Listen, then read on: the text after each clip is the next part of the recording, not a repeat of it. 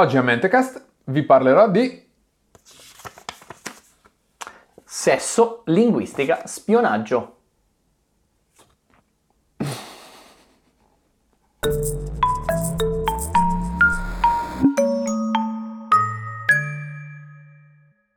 Allora Massimo, lo ricordiamo, questo è il nostro formato un po' particolare in cui uno solo dei due ha preparato la puntata e l'altro reagisce, per così dire. Però l'altro deve avere una giustificazione per non aver studiato. E qual è stavolta? Mi avevano legato insieme i lacci delle scarpe. Chi scherzi dalla palestra? Sì, per, sei settimane. Terribile. Allora, ti parlerò oggi di Richard Francis Burton, eh, un signore che è nato nel 1821 e che nasce da una buona famiglia. Dove siamo? Scusa. In Inghilterra, Inghilterra, Ah, ok. Inghilterra. Suo padre è un ufficiale dell'esercito inglese, la sua è davvero una buona famiglia, ma lui da adolescente aveva già picchiato il suo istruttore di musica con il violino. Aveva ferito suo fratello tra- in un esercizio di scherma al volto e però aveva anche imparato diverse lingue perché era talentuoso, a seconda di dove si spostavano loro in vacanza, sai, l'Italia, in Francia, eccetera, eccetera, lui imparava velocemente le lingue e soprattutto aveva scritto delle lettere appassionate delle prostitute. Vabbè, oh.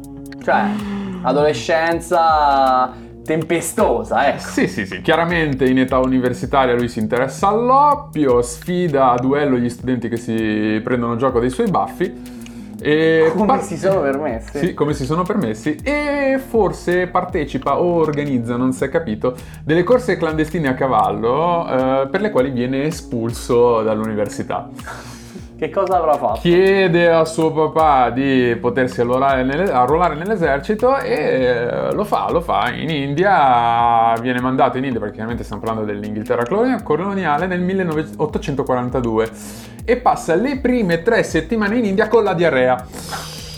Perché chiaramente Vabbè, però cerca in oppio. Lui cerca... Insomma, Mi sembra andare nella direzione dell'oppio quest'uomo. un po' lontano diciamo dalle glorie dell'azione, eh, con la diarrea. In India impara molteplici dialetti locali, le usanze, la cultura, supera rapidamente gli esami per diventare interprete. Ma dai. Sì, e riesce a passare per un locale agli occhi degli stranieri. Lui si diverte anche un po' in questa cosa, nel Ah, mischiarsi un ok. po' nella popolazione locale e prendersi gioco di quelli che sono gli inglesi che arrivano un po' con... eh, A me mi ricorda Victor Lustig, la metto lì, eh. Eh Io- no, vedrai no. che ti ricorderà un altro personaggio che Ah. abbiamo trattato, sì, eh, diversamente. Allora, eh, al punto che è talmente bravo a farsi passare per un locale che gli viene dato il ruolo di spia, ovvero lui Ah. deve, spia dell'esercito inglese, in cui lui deve andare in ricognizione per, eh, per l'India a sorvegliare quelle che sono le tribù un po' ostili. Ok. Però lui ci riesce se- perché si fa passare un po', capito? Un po' ostili, cioè un po' un po' ostili. po- poco, poco ostili. Hanno tirato una padella agli inglesi. eh. Esattamente, ha una breve pa- parentesi in cui tiene con sé delle scimmie e cerca di studiarne il comportamento e di capirne la lingua. Una parentesi che dura poco poco poco perché si stufa presto delle scimmie e si eh, dedicherà ad un'altra fauna locale che Le indiane. catalizza le sue attenzioni, le donne indiane. Esattamente. Come dargli torto, eh? Esattamente. Il salto è un po' ampio dalle scimmie alle donne, però... Però insomma, sì, con la passione, passione. con la stessa passione, con la stessa passione. Esattamente. Cos'è che gli interessa delle donne impia- indiane? Io lo so, io lo so, questa la so.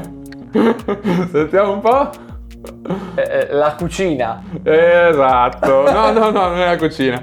E il loro approccio al sesso, che a suo dire, a suo dire, surclassa ampiamente quello delle donne europee. Eh, scopre che le donne indiane in realtà si applicano per far allungare la durata dei rapporti e trarne così un maggior piacere e scopre che gli uomini indiani utilizzano una tecnica che utilizziamo tutti. Che è quella di concentra- nonna. concentrarsi su altro per far durare, di- per rimandare di Non- più, non si è diciamo. inventato niente. Burton. No, lui non neanche, noi neanche a quanto pare. Viene incaricato Burton di investigare su alcuni soldati inglesi che a quanto pare sembravano frequentare dei bordelli omosessuali. E lui, abilissimo, si infiltra, non si fa notare e torna indietro con il suo rapporto. Solo che il rapporto è talmente dettagliato che gli ufficiali che gliel'hanno, che, che l'hanno incaricato cominciano ad avere dei sospetti. poi gliel'ha messo il... No, no, cominciano ad avere dei sospetti che lui non si è limitato ad osservare. Cioè, blend in, cioè, cioè, fai parte così non desti sospetti, dai, ci sta. Viene quindi spostato o chiede di essere spostato, non è chiaro a seconda delle fonti. Di essere girato. A seconda delle fonti, viene spostato in di stanza in Afghanistan. Nel 1851 decide di introdursi nella Mecca, che come sai per i non credenti, per i non... eh, È interdetta. Assolutamente vietatissima, anzi se ti beccano rischi la vita. E eh, come fa? Si fa passare per pellegrino afghano, si fa co- circoncidere, secondo alcune fonti, addirittura per, eh, per- per blendare in, tra l'altro da adulto, una roba abbastanza Sì, pericolosa. ehm, mi chiedo, sai mai che l'ha fatto anche per andare, come dire, Può aveva essere. preso delle malattie? Eh, aiuta. Può essere infatti eh, costante, di queste- costante della, della vita di Barton eh, sono due. Una che su tutte le cose che farà scriverà un libro, l'altra è che in tutti i posti in cui andrà timbrerà il biglietto, mettiamolo in questi termini. E mi sembra chiaro, mi sembra un po' nel personaggio però. E eh, quindi infatti prima di andare alla Mecca fa una sosta ad Alessandria dove ci sono delle signorine che eh, a quanto pare anche lì eh, hanno delle skill. eh. Ah, ok. Ma che bella storia. Sì, sì, sì, è una storia molto Io non bella. sono mai stato in Egitto, dovrei andare forse. E adesso non lo so, però ai tempi magari. allora, la sua comitiva nel suo viaggio verso la Mecca si fa attaccare da dei beduini, lui riesce a, Se so- li sc... No. No, lui, lui riesce a sopravvivere e arriva alla Mecca eh, in cui partecipa ai rituali senza farsi notare. Lui prenderà degli appunti, scriverà un libro su, questo- su questa sua avventura intitolato Personal Narrative of Pilgrimage to El Medina and Mecca. Nel frattempo, eh, visto che siamo già lì, eh, lui sostanzialmente comincia ad utilizzare del bang, che è una sostanza, un drink a base di cannabis. Ah, vabbè, Di pensavo... hashish, sì. Pensavo a un rapporto sessuale consenziente con chi? 80 persone. Con 80 persone, una gangbang. Fonda il concetto di gangbang. No. No. Nel 1854 dichiara di voler diventare il primo europeo a visitare la città proibita di Harar in Etiopia e eh, riesce a farsi finanziare una spedizione dalla Royal Geographic Society eh, che vuole in effetti che si spinga un po' più a fondo perché ai tempi, sai, le coste erano già state tutte quante esplorate, quello che mancava da esplorare erano un po' l'entroterra di tutti questi posti sconosciuti all'Occidente. E quindi niente, lo mandano, lo spediscono eh, insieme a delle altre persone, ma la prima parte del viaggio lui la deve fare da solo, si incontrerà con questi altri esploratori diciamo un po' a metà strada. E eh, cosa fa? Eh, si procede da solo e si riesce ad ammalare in viaggio. Poverino. Sì, sì, rischia di morire. No, Eh, serio, Sì, sì, no, no, no, roba, ser- una roba serissima, ma eh, ce la fa sui gomiti sostanzialmente ad arrivare alle porte di Arar, solo che la sorveglianza della città di Arar doveva essere un pelino, pelino, pelino, pelino più stretta di quella della Mecca perché decide di non, eh, di non, eh, di non par- farsi passare per un locale, ecco, mettiamolo in questi termini, ma decide di rivelarsi spontaneamente all'emiro eh, di Harara. Adesso io dico emiro, ma non so perché l'ho trovato come emir. L'ho trovato come emir nelle fonti, quindi emiro. ci non fidiamo, so se diciamo sia. un Comunque al governatore di eh, Harar, che lo trattiene tra virgolette come ospite. Non si capisce se è un po' ospite, un po' Eh, prigioniero. infatti trattiene mi sembrava un po' losco. Per una decina di giorni, Barton, eh, già che c'è, decide quindi di eh, fare sesso con le schiave dell'emiro, che a quanto si pare, trovavano lì e... a quanto pare avevano delle abilità particolari che non descriverò, ma che erano molto interessanti, perché vi ci lascerò le fonti, Allora, decidete ho voi. un'idea. A few moments later. Ah! Cercatevelo. Cercate. Fonti? Fonti, fonti. And that is significant. It highlights the fact that not all holes are equal. Barton quindi viene a un certo punto liberato, eh, è sulla via del ritorno e si ricongiunge finalmente a questi altri esploratori con i quali si doveva incontrare, tra i quali, tra i quali c'è eh, John Henning Speak. Eh, loro fanno un poco di strada assieme e vengono attaccati da dei briganti somali. E lui si ris- No. No, no, lui in realtà viene penetrato. Ah! Sì, viene penetrato, ma viene penetrato da una lancia in faccia. Sì. Direi che come carriera nella penetrazione è finita un po' peggio di come è iniziata. Ecco. Esatto, esatto. Sì, sì, sì, un po', un po' peggio. Lui, ade- lui si vedrà nelle foto che metterò, c'ha una cicatrice che Ah, è testimonia. rimasto vivo? Ah, pensavo morisse così. No, no, no, lui è penetrato da guancia a guancia praticamente. Così? Sì, Che sì, sì, sì. spiedino. Ma riesce a salvarsi, riesce a salvarsi. Non tutti si salveranno in quell'incontro, lui sì, riesce a salvarsi. Cicatrice sulla guancia, quattro denti in meno, ma è vivo.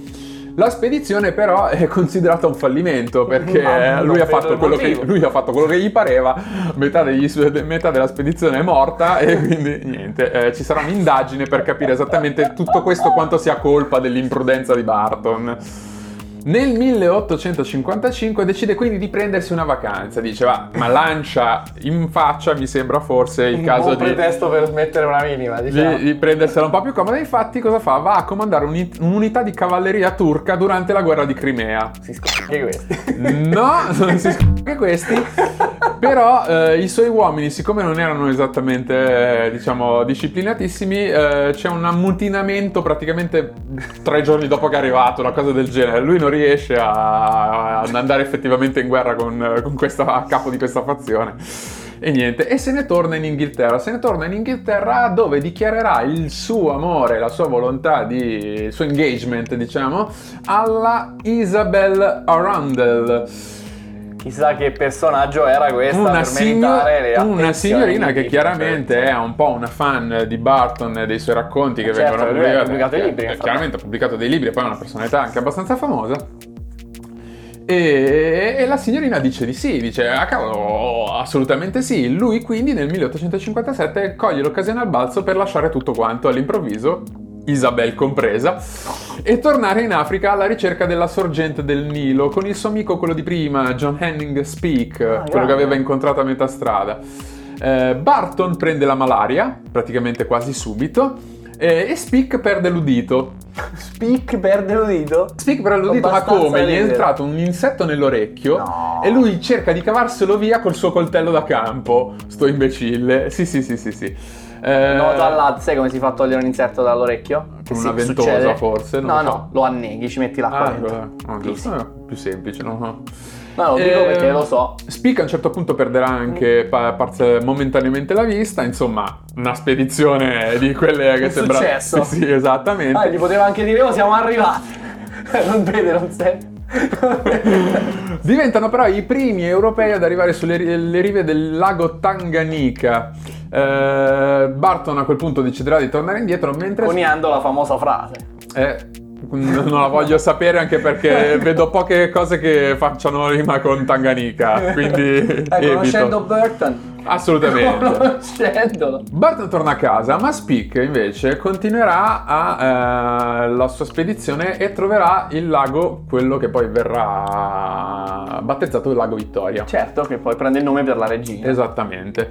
Eh, Barton da una parte non riesce a finanziare la sua spedizione perché una nuova spedizione che vuole organizzare perché eh, insomma nessuno gli dà più fiducia, ma dall'altra perché in realtà viene oscurato da Speak che dichiara di aver trovato la vera fonte del Nilo. Eh, adesso, senza orecchie e occhi. Esattamente, quindi cosa fa? Fa una spedizione, il nostro Barton fa una sorta di spedizione di così, un viaggetto di recupero in Nord America dove va a studiare eh, i mormoni in... Ai ai ai, sì, qua sì, mormoni dalle parti di Salt Lake City. butta male. No, non succede niente. Eh, appunto, questo butta male per lui. Il fatto che non succeda niente.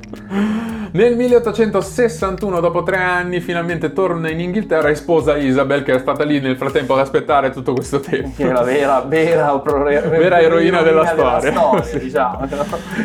Ma dopo qualche mese diventa formalmente console e quindi parte per l'isola di Fernando Po che sta davanti al Camerun e lasciando nuovamente Isabella a casa. Madonna, questo è un pazzo a squilbra. Assolutamente, lui dove, dove lo chiamano va.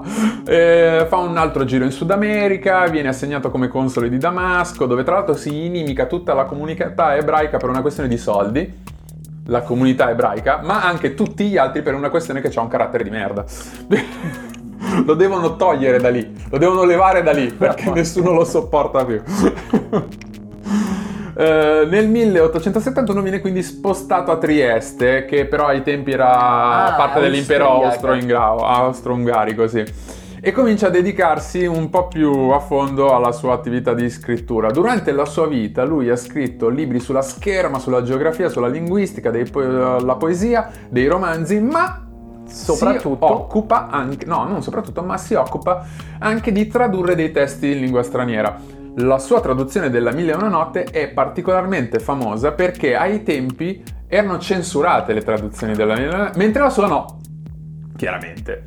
La sua non è censurata. Nel 1886 uno dei libri che traduce riceve delle pessime recensioni perché lo trovano osceno. Eh, alcuni giornali eh, lo chiamano A Revolting Obscenity, un altro The Grossly and Needlessly Offensive. di cosa si tratta? Si tratta della traduzione di Il giardino profumato di Shaikh Nafzawi, Nafzawi che è un manuale erotico. Eh, ma è anche Barton il primo europeo a tradurre il Kama Sutra. Che infatti affonda nell'India, diciamo, ricordiamo. sì, sì, sì, infatti io quando, quando parlavi di quello pensavo al Kamasutra, ma non volevo interromperti. No, questo era un altro, però insomma, di origine araba, però insomma. Eh, muore di infarto a Trieste nel 1890. La moglie gli farà tra l'altro costruire una tomba mausolea di cui metterà delle immagini che ha le fattezze di una tenda. Ah, perché lui è un viaggiatore, Sì, esploratore. La tomba è di un cattivo gusto incredibile, però. Non lo sarei mai detto. Eh, così. Allora, avrà imparato È una durante la- bellissima storia, posso Avrà imparato durante la sua vita più di 20 lingue, non è finita eh, perché il suo ufficio aveva più di 11 scrivanie sul quali si dice che eh, ci fosse ogni scrivania un progetto. Ma qual è il problema? Il problema è che Barton è sicuramente un linguista eccellente per l'epoca, non c'è dubbio. È sicuramente avuto degli incarichi ufficiali, ma la- pratica- praticamente la quasi totalità dei dettagli della sua vita li abbiamo dai libri che ha, raccon- che ha scritto lui stesso sulla sua vita. Potrebbe essere tutto finto. Non solo. Io perché conosco questa storia? Conosco questa storia perché, cioè perché conosco il personaggio di Barton? Perché mi sono, in- ho- sono abbonato su un canale di YouTube che tratta di scherma storica Ah, certo, capito qual è. e eh, Scuola Gladiatoria di Matt Easton. E lui a un certo punto ha fatto un video su un manuale di scherma scritto da Barton, ok? Che Barton voleva, eh, diciamo, che fosse adottato dall'esercito inglese al posto del manuale precedente. E Matt Easton fa una critica di questo manuale dicendo che è pieno di roba senza senso. Ah, Cioè, è pieno di cose che per una persona che sa Di di scherma, scherma anche o di poco, uso diciamo. di spada anche un po' poco in contesti militari non fanno nessun senso. Ok? Quindi il sospetto è che Barton sia uno dei più grandi cazzari della storia del- dell'essere un cazzaro. E ti dirò che è assolutamente una lettura plausibile. Barton, Ma mi tra, piace uguale. Barton, tra l'altro, eh, è molto tollerante e affascinato dalla cultura araba e indiana, ma è anche un poligenista, ovvero eh, crede che alcune razze umane provengano da discendenze diverse, Ah, cioè che non, quindi siano, non siamo non tutti siamo quanti discendenti. specie. Esatto, nello specifico le razze africane, cioè dell'Africa sub- subsahariana. Chi l'avrà mai detto? Lo storico Dan Ripley. Kennedy, eh, che ha fatto una conferenza di presentazione di- del suo libro su Barton alla libreria del congresso, dice che questa cosa, eh, questa visione delle cose potrebbe essere determinata dal fatto che lui è riuscito ad infiltrarsi, eh, farsi passare per indiano, è riuscito a farsi passare per arabo, ma non c'era nessuna possibilità che si facesse passare per africano. Certo. Ok, e quindi questo lo ha portato a considerare che ci fossero delle discendenze diverse. L'ultima cosa è che secondo un articolo dello Smithsonian lui ha fondato il Cannibal Club, un circolo che era dedicato alla di distribuzione di pornografia colonialista e idee razziste. Ah, pure. Sì. Eh, l'unica cosa che nessuno mette in dubbio eh, sulla vita di Barton è il fatto che fosse un maniaco sessuale. basta concordi gli storici. È l'unica cosa. Ok, no, ma io ho una domanda per te prima di Dimmi, dimmi, concludere. dimmi, dimmi. Eh, tu hai detto che mm, ci sono, come dire, soprattutto domande sulla sua vita, perché abbiamo praticamente fonti che provengono solo da lui, Sì. eccetera. Ma alcune di queste fonti, tipo mi viene in mente Le Mille e una Notte, sono soltanto delle traduzioni, no? Sì, e quindi sì, da queste si evince poco. Invece Si evince su- che è un linguista eccellente. e fin qui è tutto credibile, però io quello che intendo, le altre, quelle che parlano dei suoi viaggi, non sono state criticate, cioè voglio dire, qualcuno, un viaggio in Amazzonia, magari se parla di piante che, che sono non, non presenti in Amazzonia viene sbugiardato. Ci sono dei dettagli che non coincidono molto con eh, Ah. la realtà dei fatti. Anche lui, per esempio, Quindi tutti indizi che sia stato un cazzaro per davvero. ci sono degli indizi, non ci sono delle certezze. Sulla questione, per esempio, di lui che riesce ad infiltrarsi nella Mecca, sembra essere altamente improbabile per tutta una serie di ragioni. Cioè, Eh, la descrizione che lui dà della Mecca è vera ma è anche molto vaga. Cioè potrebbe essere Mm. semplicemente la descrizione che ha ottenuto parlando con della gente che c'è stata. c'è il cielo sopra. No, no, però magari hai parlato con una persona che già c'è stata E ti ha detto quello. e ti ha detto quello e tu hai ripetuto quello. Ok? Ok. Una cosa di questo genere. Diciamo che. mm, eh, se la suona e se la canta da solo, ecco, Ok. mettiamolo in questi no, no, termini. vabbè, ma se la suona e se hai la canta da risposto alla solo. mia domanda, hai risposto. Ma c'è uno che sicuramente può infiltrarsi alla Mecca senza farsi notare. Sì, Sì, sì. stiamo parlando chiaramente di Ursulo, il migliore infiltratore di tutti.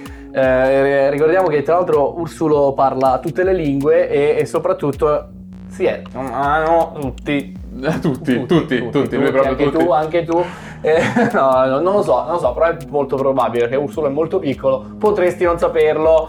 E quindi nel frattempo che Ursulo fa le- tutti i suoi comodi, tu guardati le nostre puntate, siamo su YouTube, su Spotify, su iTunes e su SoundCloud. Non solo, ti servono delle comunicazioni pronte, Facebook, Twitter e Instagram. Che altro vuoi? Oh, è arrivato uno che vuole di più, che vuole delle fonti forse. Andiamo, Eh, ci sono delle fonti, ne citerò solo alcune, le altre le trovate in descrizione. Enciclopedia britannica, chiaramente Sir Richard Barton. Pornhub. Eh, Smithsonianmag.com, eh, The Cannibal Club, Racism and Rebel.